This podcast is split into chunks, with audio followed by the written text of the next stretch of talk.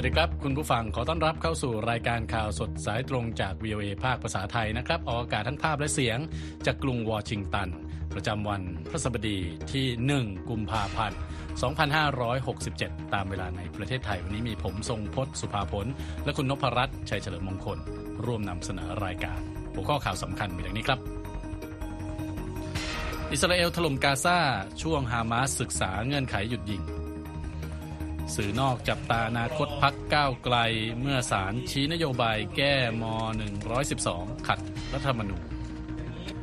มินออนไลน์เจอแรงกดดันลงจากตำแหน่งหลังเสียการครอบครอง 35 หมู่บ้าน และสุลต่านอิบราฮิมขึ้นครองราชเป็นกษัตริย์มาเลเซียพระองค์ใหม่ ในส่วนเสริมข่าววันนี้นะครับมี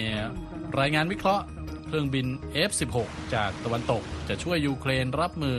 การลุกรานของรัสเซียได้อย่างไร และส่งท้ายวันนี้นะครับ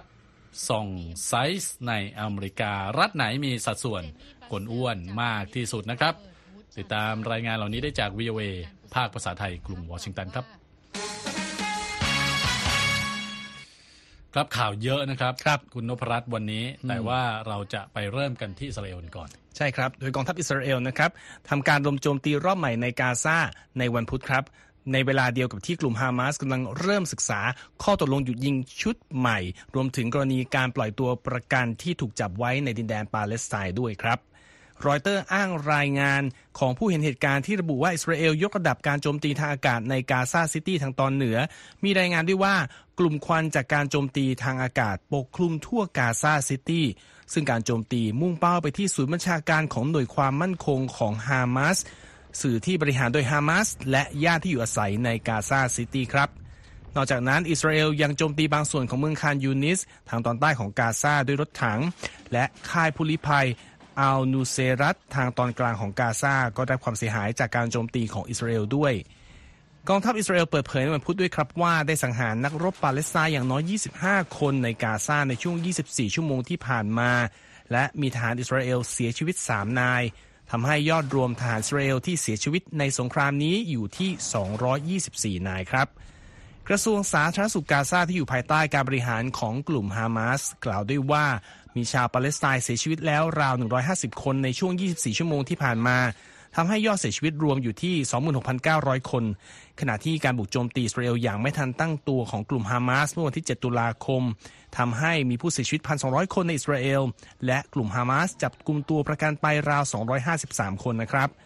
ขณะเดียวกันหน่วยงานด้านการแพทย์ปาเลสไตน์ก็จัดตั้งหน่วยแพทย์สนาม บริเวณด้านหน้าด่านหน้าที่สู้รบนะครับ เพื่อดูแลผู้บาดเจ็บในคานยูนิส แม้จะเผชิญกับความยากลำบากขึ้นเรื่อยๆ จากการสู้รบ และการโจมตีอย่างต่อเนื่อง ประกอบกับประเด็นที่อิสราเอลกล่าวหาว่าเจ้าหน้าที่ของ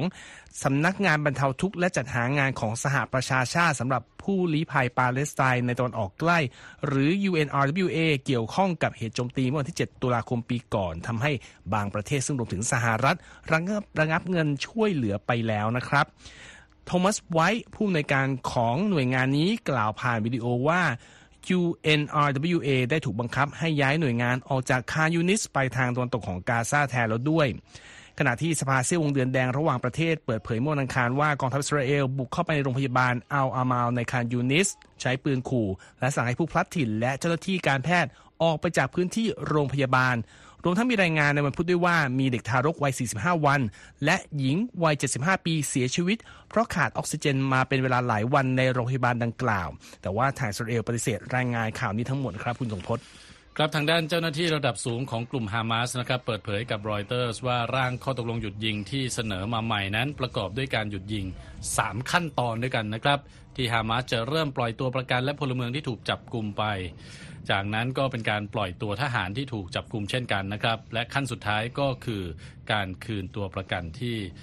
เสียชีวิตแล้วเป็นร่างของตัวประกันนะครับที่เสียชีวิตคืนให้นั่นเอง โดยข้อเสนอดังกล่าวเกิดขึ้นหลังการเจรจาที่กรุงปารีสระหว่างตัวแทนของสหรัฐ อิสราเอล กาตาร์และอียิปต์ ซึ่งทางปาเลสไตน์ยินดีนะครับต่อความเป็นไปได้ในการหยุดยิง แต่ก็ได้ย้ำว่าการต่อสู้ต้องยุติลงโดยถาวร ขณะที่นายกรัฐมนตรีอิสราเอลเบนจามินเนทันยาฮูกล่าวย้ำความมุ่งมั่นว่าจะไม่ถอนทหารออกจากกาซาจนกว่าจะได้รับชัยชนะอย่างเต็มรูปแบบนะครับผู้นำโลกแสดงความหวังที่จะยับยั้งไม่ให้สงครามขยายวงกว้าง แต่ว่าความตึงเครียดในวันออกกลางก็ยังอยู่ในระดับสูงนะครับหลังจากที่กบฏฮูตี ที่มีอิรานหนุนหลังยังเดินหน้าโจมตี เรือรบ สหรัฐ และอังกฤษในทะเลแดงต่อไป ความสัมพันธ์ระหว่างรัฐบาลอิหร่าน กับรัฐบาลสหรัฐตึงเครียดยิ่งกว่าเดิมหลังการเสียชีวิตของทหารอเมริกัน 3 นายนะครับ จากการโจมตีด้วยโดรนในจอร์แดนที่ทางการสหรัฐกล่าวหาว่าเป็นฝีมือของกลุ่มติดอาวุธที่มีอิหร่านหนุนหลังนะครับ พูดถึงเรื่องของกลุ่มฮูตีนะฮะ ตอนนี้มีรายงานว่าจำนวนเรือสินค้าที่ผ่านทะเลแดงลดลงไปราวหนึ่งในสามนะครับคุณนพรัตน์ท่ามกลางการโจมตีของกลุ่มกบฏฮูตีในเยเมน จากการเปิดเผยของกองทุนการเงินระหว่างประเทศหรือ IMF ครับ จิฮัดอัสัวผู้อำนวยการของ IMF ฝ่ายตะวันออกกลางและเอเชียกลาง กล่าวนะครับว่าปริมาณการขนส่งสินค้าในทะเลแดงลดลงไปเกือบ 30%และเสริมว่าการค้ายิ่งลดลงอย่างรวดเร็วตั้งแต่เริ่มต้นปีนี้ เมื่อวันอังคารกระทรวงกลาโหมสหรัฐเปิดเผยว่ากลุ่มฮูตีที่ได้รับการสนับสนุนจากอิหร่าน โจมตีใส่เรือสินค้าและเรืออื่นมากกว่า 30 ครั้งนะครับ ตั้งแต่วันที่ 19 พฤศจิกายน โดยอ้างว่าเป็นการแสดงจุดยืนสนับสนุนปาเลสไตน์และต่อต้านการทำสงครามของอิสราเอลในฉนวนกาซา การโจมตีของกลุ่มฮูตีทำให้บริษัทขนส่งหลายแห่งต้องใช้วิธีเดินทางอ้อมทวีปแอฟริกาแทน เพื่อหลีกเลี่ยงทะเลแดง โดยเว็บไซต์ Port Watch ของ IMF บอกว่าจำนวนเรือสินค้าที่เดินทางผ่านคลองสุเอตที่เชื่อมต่อทะเลแดงกับยุโรป ลดลง 37%นะครับตั้งแต่ต้นปีจนถึงวันที่ 16 มกราคม เทียบกับช่วงเดียวกันของปีที่แล้ว สัปดาห์ที่แล้วนะครับคณะกรรมาการการค้าของสภาพยุโรปกล่าวว่าการขนส่งผ่านทะเลแดงลดลงไป 22%นะครับเนื่องจากการโจมตี พร้อมผลักดันให้มีหน่วยเฉพาะกิจทางทะเลของ EU ประจำการในทะเลแดง เพื่อปกป้องเรือสินค้าในบริเวณนั้นด้วยนะครับ เมื่อวันพุธ IMF เพิ่งเปิดเผยรายงานคาดการณ์ภาพรวมเศรษฐกิจโลกฉบับใหม่นะครับซึ่งรวมถึงเศรษฐกิจของตะวันออกกลางและแอฟริกาตอนเหนือ ที่คาดว่าจะขยายตัว 2.9%ในปีนี้ลดลง 0.5%จากการคาดการณ์ครั้งที่แล้วนะครับสืบเนื่องจากสงครามระหว่างอิสราเอลกับกลุ่มฮามาสนั่นเองจิฮัดอาซัวยังบอกด้วยว่าการถดถอยของเศรษฐกิจในฉนวนฉนวนกาซาและเขตเวสต์แบงก์นั้นรุนแรงนะครับ โดย IMF คาดการณ์ว่าเมื่อปีที่แล้ว เศรษฐกิจของกาซาและเวสต์แบงก์หดตัวลงประมาณ 6%และคาดว่าจะลดลงอย่างต่อเนื่องในปีนี้อีกด้วยนะครับยังเป็นประเด็นที่เกี่ยวกับสงครามนะครับแต่เราข้ามฝั่งจากทางตะวันออกกลางมาที่สงครามยูเครนกันบ้างนะครับ เวลานี้ยูเครนยังคงเฝ้ารอการมาถึงของเครื่องบิน F16 นะครับที่พันธมิตรชาติตะวันตก สัญญาว่าจะส่งมอบให้ และผู้เชี่ยวชาญในสหรัฐก็ลองตรวจสอบดูนะครับว่ายุทโธปกรณ์ที่ว่านี้จะมีประสิทธิภาพมากพอเพียงพอเพียงใดในการต่อสู้กับการรุกรานของรัสเซียนะครับ วันนี้คุณนพรัตน์ชัยเฉลิมมงคลมีรายงานเกี่ยวกับเรื่องนี้มาเสนอนะครับ เชิญครับคุณนพรัตน์ครับครับ มันเป็นรายงานที่ทางผู้สื่อข่าว VOA นะครับออกไปพูดคุยกับผู้เชี่ยวชาญหลายรายเกี่ยวกับประโยชน์ของเครื่องบิน F16 นะครับ คนแรกที่มีการพูดถึงคือนาวาตรีแดนแฮมตันเป็นอดีตเจ้าหน้าที่กองทัพอากาศสหรัฐที่ปฏิบัติหน้าที่มาถึง 20 ปีนะครับแล้วก็ เป็นผู้ทดสอบการบินเครื่อง F16 ในปฏิบัติการการโจมตีมาแล้วถึง 151 ครั้งนะครับ โดยเขาบอกกับทางผู้สื่อข่าววิวเอว่า แม้ว่ากรุงเคียฟเนี่ยจะได้รับเครื่องบิน F16 รุ่นเก่า ไม่ใช่รุ่นใหม่ล่าสุดนะคุณทรงพจน์กองทัพอากาศยูเครนก็น่าจะเป็นฝ่ายได้เปรียบเหนือรัสเซียในสนามรบอยู่ดีนะครับลองไปฟังความเห็นของแกครับ One of the wonderful things about the airplane is, is it's very easy to upgrade นาวาตรีแฮมตันบอกว่าข้อดีอย่างหนึ่งของเครื่องบินรุ่นนี้คือการอัปเกรดที่ทำได้ง่ายมากครับคุณทรงพจน์ไม่ว่าจะเป็นการติดตั้งอุปกรณ์อากาศยานระบบอิเล็กทรอนิกส์หรือเรดาร์ชั้นสูงนำสมัย เพราะว่าเมื่อเทียบกับเครื่องบินรัสเซียที่พัฒนาและผลิตในประเทศแล้วไม่มีความสามารถเช่นนั้นเลย และถ้าหากกรณีการนำเครื่องบินเนี่ยเป็น นักบินของชาติตะวันตก หรือนักบินของยูเครนที่รับการฝึกฝนจากชาติตะวันตกแล้วการเชื่อมเครื่องใช้เครื่อง F16 เนี่ยเขาบอกว่าจะเป็นประโยชน์มากขึ้นไปอีก เพราะว่ามีการใช้เทคนิคการบินที่ไม่เหมือนฝ่ายรัสเซียเลย อดีตเจ้าหน้าที่กองทัพอากาศสหรัฐผู้นี้ก็เป็นผู้ที่ออกมาสนับสนุนให้กรุงวอชิงตันส่งเครื่องบิน F16 ไปให้ยูเครน ตั้งแต่เมื่อฤดูใบไม้ผลิปี 2022 คือเกือบ 2 ปีที่แล้วนะครับแล้วก็บอกว่ารู้สึกผิดหวังที่จนป่านนี้ ยังไม่ได้ส่งแม้จะอนุมัติให้สักพักหนึ่งแล้วก็ตามนะครับ อีกผู้ชาผู้เชี่ยวชาญด้านหนึ่งนะครับ คือฟิลิปบริดเลิฟเคยดำรงตำแหน่งผู้บัญชาการระดับสูงของนาโตหรือว่าองค์การสนธิสัญญาแอตแลนติกเหนือ ระหว่างปี 2013 และ 2016 นะครับแล้วก็เป็นอดีตนักบินเครื่อง F16 ด้วยบอกว่าเครื่องบินรุ่นนี้เนี่ยจะช่วยให้ยูเครนส่งเสริมปฏิบัติการทางภาคพื้นดินของตนได้อย่างง่ายดายครับ The beauty of these multi-role aircraft is that once they establish that air superiority over our troops so that our troops can do modern บริดเลิฟบอกนะครับว่าข้อดีของเครื่องบินที่มีความสามารถหลากหลายนี้คือเป็นคนเป็นสิ่งที่ทราบอยู่แล้วว่า F16 เนี่ยทำให้กองทัพจะมีความสามารถในการรบทางอากาศเหนือคู่ต่อสู้ได้จริงเสมอทำให้การทำสงครามภายใต้ เขาบอกเป็นปรัชญาการรบที่มุ่งได้ชัย อย่างรวดเร็วด้วยการเจาะระบบป้องกันข้าศึก ซึ่งต้องใช้ความได้เปรียบในการต่อสู้ทางอากาศอย่างมากเนี่ยเป็นไปได้เพราะเป็นสิ่งที่เครื่องบิน F16 นำเสนอให้ได้นะครับ อีกรายหนึ่งครับ คือกุสตาฟเกรเซลเป็นผู้เชี่ยวชาญด้านการทหารจากออสเตรียให้ความเห็นว่าการที่รัสเซียระดมโจมตีทางอากาศเข้าใส่เมืองต่างของยูเครนอย่างหนักช่วงที่ผ่านมาแสดงให้เห็นว่า ระบบป้องกันการโจมตีทางอากาศของยูเครนก็ทำงานได้อย่างมีประสิทธิภาพมาก และสงครามที่ดำเนินมาเกือบ 2 ปีนี้ก็ทำให้เห็นว่าการที่มีเครื่องบินรบจากชาติตะวันตกเข้ามาช่วยนั้นจะมีความสำคัญอย่างมากนะครับ the problem, of course, with uh, existing fighters in Ukraine with uh, Su-27 and MiG-29 เกรเซลบอกว่าเมื่อดูสภาพการปัจจุบันนะครับยูเครนเนี่ยใช้เครื่องบินอยู่ 2 รุ่นคือรุ่น SU 27แล้วก็ MiG 29ซึ่งจริง ๆ แล้วปัญหาไม่อยู่ที่ตัวเครื่องบินนะครับ แต่เป็นปัญหาที่อาวุธยุทธภัณฑ์ คือทั้งขีปนาวุธจรวดที่ยิงออกมาจากเครื่องบิน 2 รุ่นนี้ ต้องเป็นของทำจากรัสเซียแปลว่าตอนนี้หายากมากนะครับ คุณสมพศดังนั้นถ้าเกิดยูเครนมาใช้เครื่องบินรบ ในการสกัดกั้นการโจมตีทางอากาศรัสเซียแล้ว ถ้าใช้เครื่องของชาติตะวันตก และก็ยิงขีปนาวุธที่มาจากชาติตะวันตก ก็จะเป็นสิ่งที่เหมาะสมและจำเป็นอย่างยิ่งนะครับ ในส่วนของนาวตรีแฮมตันจากกองทัพอากาศสหรัฐก็กล่าวเสริมนะครับว่าการจะรับมือการโจมตี จากรัสเซียอย่างมีประสิทธิภาพได้เนี่ยยูเครนควรจะมีเครื่องบิน F16 ในมืออย่างน้อย 36-40 ลำ แม้ว่าที่ผ่านมาเนี่ยรัฐบาลชาติตะวันตกรวมๆกันแล้วเนี่ยสัญญาจะส่งมอบไม่ถึง 60 ลำนะครับ แต่เขาบอกว่าเพราะว่าเครื่อง F16 เนี่ยมีประวัติการใช้งานที่ไว้ใจได้มาก แล้วก็มีความประสิทธิภาพในการทำงานสูงยูเครนไม่จำเป็นต้องมีเครื่องบินเยอะขนาดนั้นก็ได้ครับ so if you had you know 40 airplanes an F-16 you know group of 40 airplanes ครับนาวาตรีแฮมตันบอกว่ายกตัวอย่างว่าถ้าเกิดยูเครนได้เครื่องบิน F16 ประมาณ 40 ลำ ไม่ต้องเอาทั้ง 40 ลำขึ้นบินก็ได้ เอาขึ้น 30 ก็พออีก 10 ลำเนี่ยเอาเข้าสู่กระบวนการบำรุงรักษาหรืออัปเกรด หรือว่าเสียหายซ่อมแซมไปก่อน เพราะว่าแค่ 30 ลำเนี่ยก็สามารถปฏิบัติการรบได้มาก เพราะว่าเครื่องบิน F16 เนี่ยมีสิ่งที่บอกว่าเป็น mission capable rate หรือว่าแปลงตรงคืออัตราความสามารถในการปฏิบัติภารกิจสูงกว่าเครื่องบิน รุ่นอื่น ๆ ด้วย ท้ายสุดนะครับ VOA ได้คุยกับเจ้าที่กองทัพกองทัพชาติตะวันตกหลายรายที่เห็นด้วยว่า ยูเครนเนี่ยส่งบินนักบินของตนเข้ามาฝึกอบรมการใช้งานเครื่อง F16 แล้ว อยู่ที่เดนมาร์กแล้วก็อังกฤษ แต่ตอนนี้ยังมีความชัดเจนครับ คุณสมพศว่า นักบินของกองทัพยูเครนเนี่ยจะพร้อมใช้เครื่อง F16 เมื่อไหร่ และที่สำคัญคือยังไม่มีใครทราบด้วยว่ากรุงเคียฟจะได้รับเครื่อง F16 เมื่อไหร่กันแน่นะครับ ครับขอบคุณครับคุณนพรัตน์ครับ เรื่องของเครื่องบินรบ F16 นะครับกับสงครามในยูเครนนะครับ ก็ติดตามรายงานรายละเอียดของรายงานที่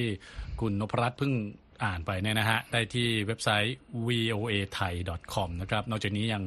อัปเดตข้อมูลต่างๆ จากเราได้ทางแพลตฟอร์มสื่อสังคมออนไลน์นะครับ Facebook Instagram YouTube และ X ครับ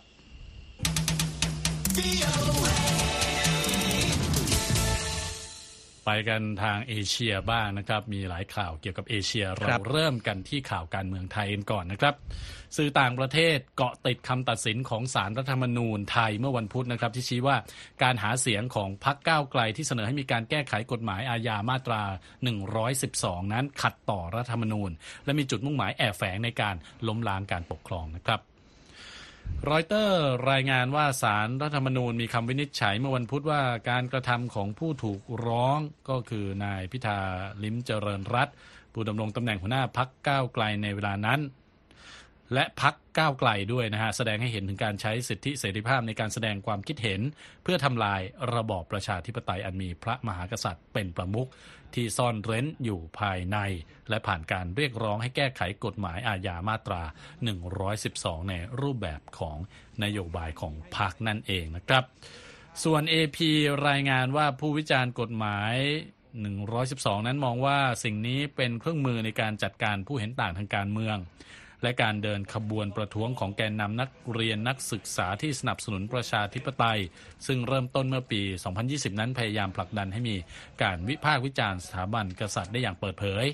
ซึ่งเป็นประเด็นต้องห้ามในอดีตและนำไปสู่การดำเนินคดี ตามกฎหมายอย่างเข้มข้นนะครับ กลับแม้ว่าทางสารรัฐธรรมนูญจะไม่มีการกำหนดบทลงโทษต่อพักก้าวไกล แต่คำตัดสินที่ออกมาก็คาดว่าจะเป็นการจุดประเด็น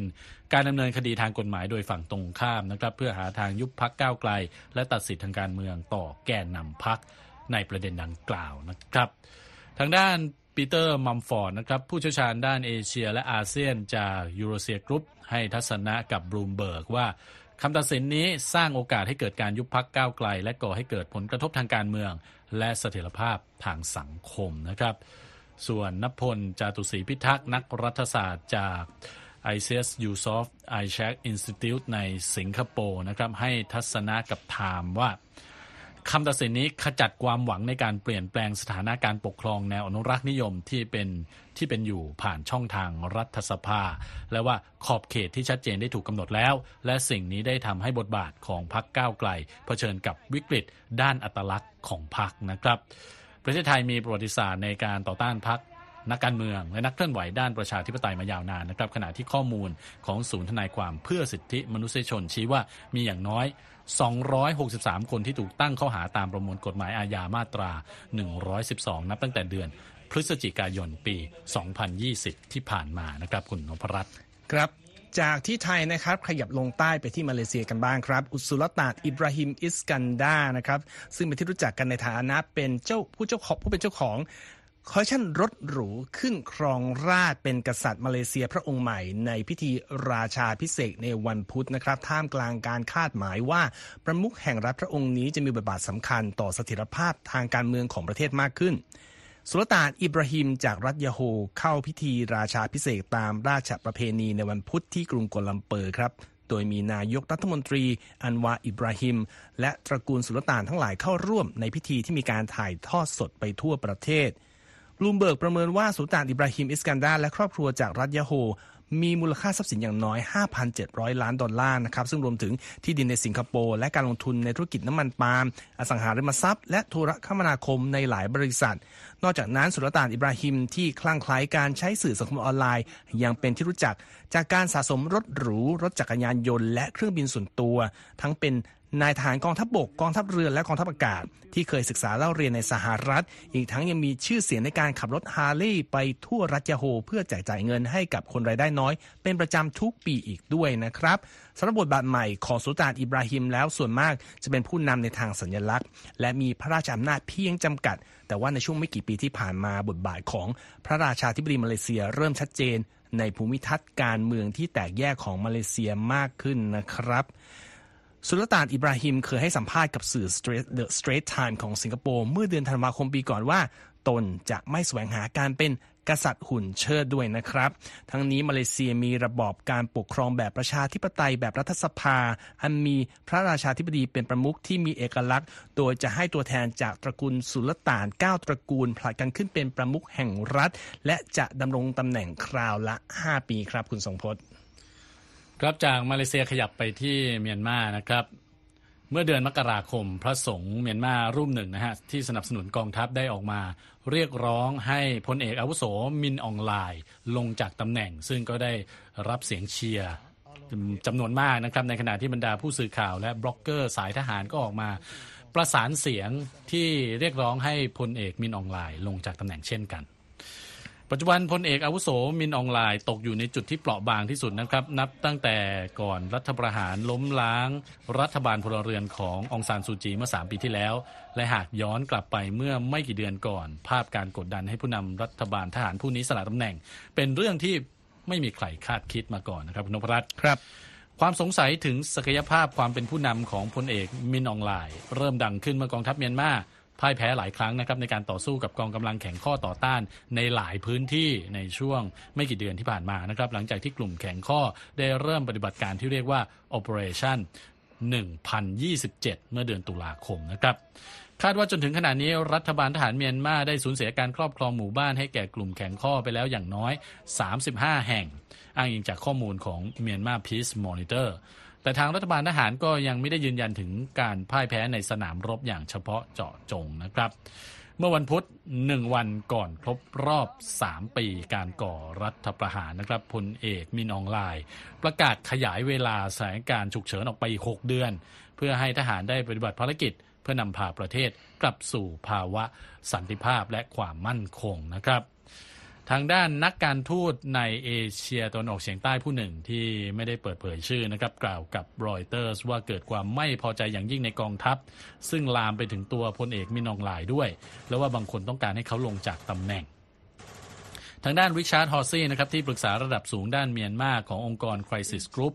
ให้ความเห็นว่ากลุ่มชาตินิยมและบรรดาผู้สนับสนุนกองทัพมองว่าผลลัพธ์ที่ย่ำแย่ในสนามรบนั้นเป็นเรื่องน่าอาย และได้ออกมาวิพากษ์วิจารณ์ความเป็นผู้นำของพลเอก มินอองหลายอย่างที่ไม่เคยเกิดขึ้นมาก่อนนะครับ ส่วนสกอตต์มาเชลอดีตทูตสหรัฐประจำเมียนมากล่าวว่ากองทัพกำลังถูกกดดันจากหลายทิศทาง ทั้งจากการสูญเสียพื้นที่และการครอบครองหมู่บ้านหลายแห่ง รวมถึงขวัญกำลังใจที่ลดลง และความไร้ประสิทธิภาพของผู้นำเขายังบอกด้วยนะครับว่าขณะนี้กลุ่มแข่งข้อต่อต้านมีโอกาสอย่างยิ่งที่จะชนะกองทัพเมียนมาได้ อย่างน้อยก็ในส่วนของการกดดันให้กองทัพ ยอมสละอำนาจทางการเมืองนะครับ ไปต่อกันที่ปากีสถานครับคุณนครัรัตบสารปราบปรามการทุจริตของปากีสถานนะครับ ในวันพุธมีออกคำสั่งมาให้สั่งจำคุกอิมรานข่าน อดีตนายกรัฐมนตรี และบุชราข่านภรรยาเป็นเวลา 14 ปีจากฐานความผิด แอบนำของที่ระลึกจากรัฐไปขายตามรายการรายงานของรอยเตอร์ครับ ข้อมูลเรื่องคำพิพากษาในวันพุธออกมาจากพรรคปากีสถาน เตริกอีอินซับหรือว่า PTI ที่ขาดสังกัดอยู่นะครับ เป็นโทษจำคุกที่ 3 ของอดีตนายกผู้นี้ ที่เพิ่งรับโทษจำคุก 10 ปี จากคดีความเรื่องการเปิดเผยเอกสาร ราชการในศาลพิเศษเมื่อวันอังคารครับนอกจากขานแล้วบุชราขานผู้เป็นภริยา หรือที่รู้จักกันในชื่อบุชราบีบี ก็ได้รับโทษเดียวกัน โดยเธอจะถูกจองจำที่แมนชั่นของขาน บนเดินเขาในกรุงอิสลามบัดตามการรายงานของทีมสื่อพักนะครับ ทั้งคู่ถูกกล่าวหาว่านำของที่ระลึกมูลค่ารวม 140 ล้านรูปี หรือราว 17 ล้าน7แสนบาท ที่รับจากกระทรวงการคลังขณะดำรงตำแหน่งในปี 2018-2022 โดยมิชอบ โดยสิ่งของที่ถูกระบุตามข้อกล่าวหามีทั้งเครื่องเพชรน้ำหอมนาฬิกายี่ห้อ Rolex 7เรือน โดยหนึ่งในนั้นเป็นสินค้าหรูในรุ่น Mastercraft ที่เขาบอกว่ามีจำนวนจำกัดครับคุณสมพศครับผม สำหรับดัชนีหุ้นในสหรัฐวันนี้นะครับ เริ่มกันที่ดาวโจนส์นะครับ วันนี้ลดลง 317 จุดทีเดียวนะครับ คุณนพรัตน์ครับปิดที่ 38,150 จุด Standard and Poor's ลดลง 79 จุดนะครับ ปิดที่ 4,846 จุด NASDAQ ลดลงเยอะเยอะเยอะมากนะฮะครับลดลงไปถึง 345 จุดกับ 89เอ่อ จุดนะฮะ ปิดที่ 15,164 จุด ราคาทองคำเพิ่มขึ้น 0.29%นะครับ ปิดที่ 2,056.80 และวันนี้นะฮะ อัตราแลกเปลี่ยน 1 ดอลลาร์แลกได้ 35 บาท 57 สตางค์นะครับ คุณฟังกำลังรับฟังข่าวสดสายตรงจาก Voice of America ภาคภาษาไทยครับ ก่อนไปฟังรายงานส่งท้ายนะครับ มีเรื่องที่นักสำรวจ เชื่อว่าพบซากของเครื่องบินบริเวณก้นมหาสมุทรแปซิฟิกนะครับซึ่งคาดว่าเป็นของอมีเลียแอร์ฮาร์ต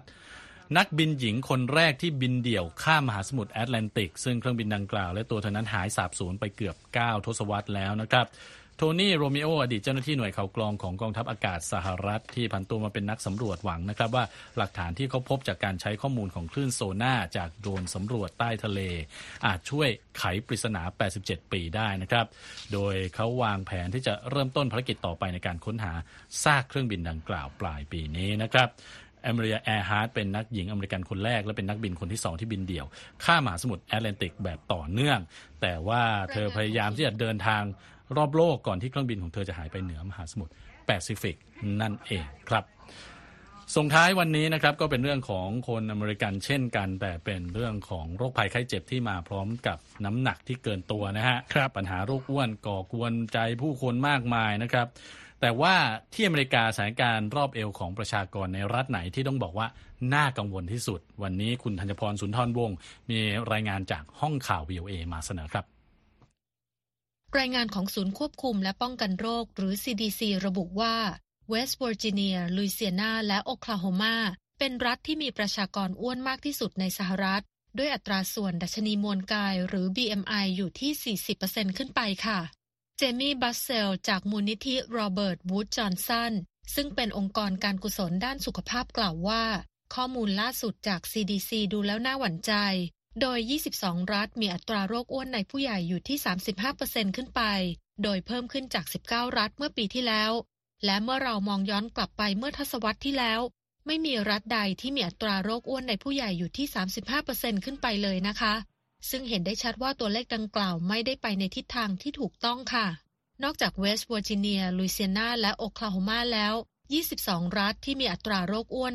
35%ขึ้นไปได้แก่ แอลาบามา อาร์คันซอเดลาแวร์ จอร์เจีย อินเดียนา ไอโอวา แคนซัส เคนตักกี้ มิสซิสซิปปี มิสซูรีเนบราสกา นอร์ทดาโกตา โอไฮโอ เซาท์แคโรไลนา เซาท์ดาโกตา เทนเนสซี เท็กซัส เวอร์จิเนีย และวิสคอนซินค่ะ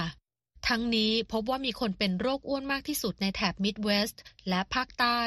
รองลงมาคือภาคตะวันออกเฉียงเหนือและตะวันตก นอกจากนี้อัตราโรคอ้วนมีแนวโน้มสูงกว่าในหมู่คนผิวดำฮิสแปนิก และชนพื้นเมืองอเมริกันค่ะ อย่างไรก็ตามทุกๆ รัฐในสหรัฐมีอัตราการเป็นโรคอ้วนอย่างน้อย 20%โดย CDC ได้เรียกร้องให้มีการสนับสนุนเพิ่มเติมในการป้องกันและรักษาโรคอ้วนอย่างเร่งด่วนนะคะคาร์เรนแฮกเกอร์ผู้อำนวยการศูนย์ป้องกันโรคเรื้อรัง และการส่งเสริมสุขภาพแห่งชาติของ CDC กล่าวในการแถลงข่าวว่า โรคอ้วนเป็นโรคที่เกิดจากหลาย ๆ ปัจจัย ซึ่งรวมถึงรูปแบบการรับประทานอาหาร ระดับการออกกำลังกาย การนอนหลับในแต่ละวัน พันธุกรรม และการใช้ยาบางชนิด ซึ่งหมายความว่าไม่มีการรักษาใดที่จะสามารถแก้ไขทุกปัญหาได้พร้อมกันค่ะ ครับขอบคุณครับคุณธัญพรครับและที่จบไปคือรายงานข่าวสดสายตรงจาก VOA ภาคภาษาไทยกรุงวอชิงตันวันนี้ ผมทรงพศสุภาผลและคุณนพรัตน์ชัยเฉลิมมงคล ขอลาไปก่อนนะครับ สวัสดีครับ สวัสดีครับ ครับ และที่จบไปเป็นรายการจาก VOA ภาคภาษาไทย รายงานสดส่งตรงจากกรุงวอชิงตัน ประเทศสหรัฐ คุณผู้ฟังสามารถติดตามข่าวสารจากทั่วโลกได้ในทุกที่ทุกเวลา ที่เว็บไซต์ voa thai com รวมถึงทุกช่องทางในโซเชียลมีเดีย Facebook YouTube Twitter และ Instagram เริ่มต้นวันด้วยการอัปเดตข่าวสารจากทั่วโลก ผ่านรายการข่าวสดสายตรงจาก VOA ภาคภาษาไทย และสุดสัปดาห์กับ VOA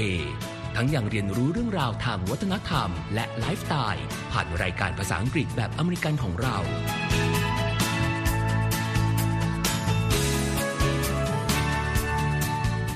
ติดตามความเคลื่อนไหวในประเทศสหรัฐ การเมืองอเมริกัน พร้อมเข้าใจที่มาที่ไปของเหตุการณ์สำคัญ รวมถึงข่าวต่างประเทศ จากแหล่งข่าวที่เชื่อถือได้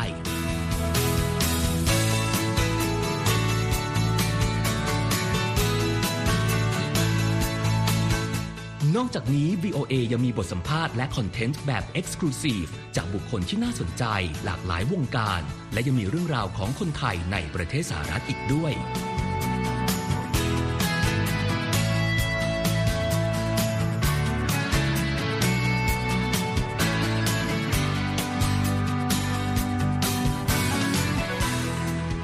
คุณนะครับที่ให้ VOA ไทยเป็นส่วนหนึ่งในการติดตามข่าวสารสาระและเกร็ดความรู้ของคุณ จากรายการต่างๆ ที่เรามุ่งมั่นนำเสนอ เพื่อความเที่ยงตรง ทันเหตุการณ์ และมีประโยชน์ในทุกๆวัน